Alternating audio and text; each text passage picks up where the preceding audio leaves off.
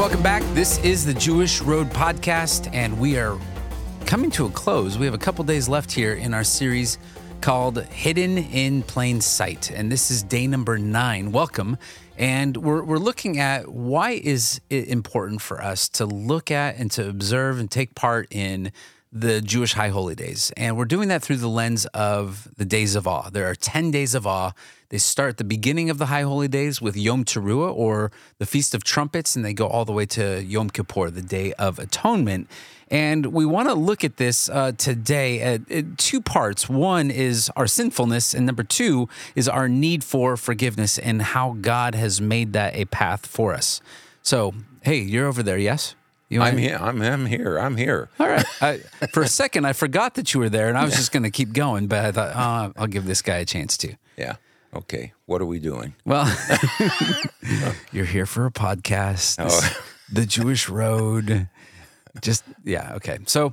Uh, I want to I want to talk about one thing here, uh, just to start as a launching point. Um, one of the things that takes place during uh, the season, uh, the days of awe, is there's a prayer. In fact, there's a lot of prayers, a ton of prayers we love to pray. But there's one in particular that I think is has always um, I, I, it's always struck me as important and comprehensive, and it's called al chet. Yeah, and al chet means for the sin. Yeah, it, it means for the sin. Yeah, and this is what we are uh, confessing and praying about.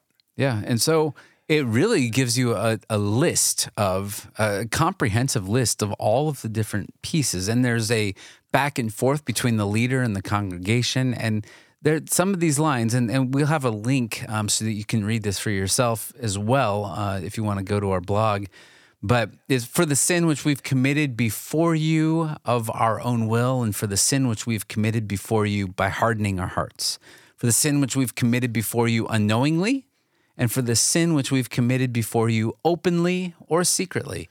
And it's going through all of these different ways we can sin. And It's uh, it's a long list, and you know, as I as I think about that, and I think about the trek that we're on for these ten days of awe, and I think of our Jewish people, uh, there's an agony to this as we are trying to find our way back to God. This is this is what you know this time is about here. And, you know, there is the fact that God has already made provision. Hmm. Yeah. And there, there's always there's a line in here. It says, uh, "Forgive us for our running to do evil and our limping to do good." But really, the the the closing statement in the Al Chet is, "For all of these, O God of forgiveness, forgive us, pardon us, and grant us atonement."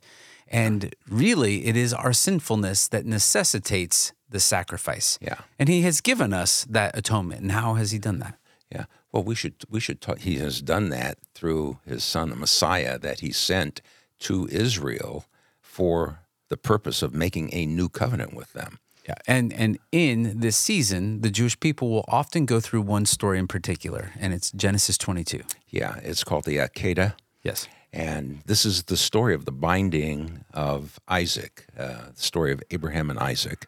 And God tested Abraham, it says in Genesis 22, and said to him, Take your son, your only son, and uh, whom you love, and go to the land of Moriah and offer him there as a burnt offering on one of the mountains that I will show you. Yeah. And so they go on the trek, they go on this journey for three days, and yeah. Uh, and and there's a lot. I mean, there's a lot embedded in what, this. Yeah. What is really interesting is on on the third day, Abraham lifted his eyes and he saw the place from afar, and he tells the ones who were there, he who went with him, the servants, uh, stay with the donkey, and the boy and I will go and worship, and we will come back to you. We will come back. We will come back to you. Now, Isaac had been dead really for three days, right? Yeah. Because it's a three day journey. And he says, We're going to go worship and we're going to come back to you. Yep. And so, and, all, all, during that time, Isaac is thinking, all right, this is good. But he's starting to wonder, hey, we've done this before. We've made sacrifices before. And he says, I see the wood, I, I see stuff, but where, where's the lamb for the offering? Yeah. Yeah. And and God says, or Abraham says, God will provide for Himself the lamb for the burnt offering. Yeah. So they come up to the place, build the altar, and just before he takes the knife to slaughter his son, God halts him.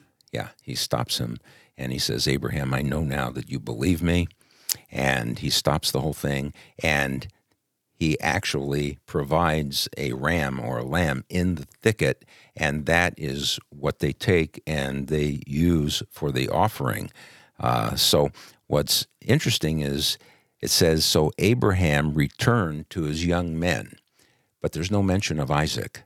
Where'd he go? There is no mention of him. In fact, there is no mention, and this is what is really interesting.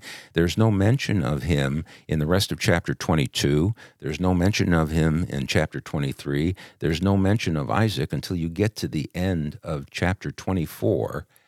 And what is really significant is that we don't see Isaac again until he meets his bride at the end of chapter 24. Yeah. That's uh I can feel that you want to go crazy on this one and talk. And we're going to just keep this snack size. Yeah. But it does remind me we, could- should we, we, should do say a lot. Yeah, we should do a whole whole thing on just this, the Akedah. So Yeah.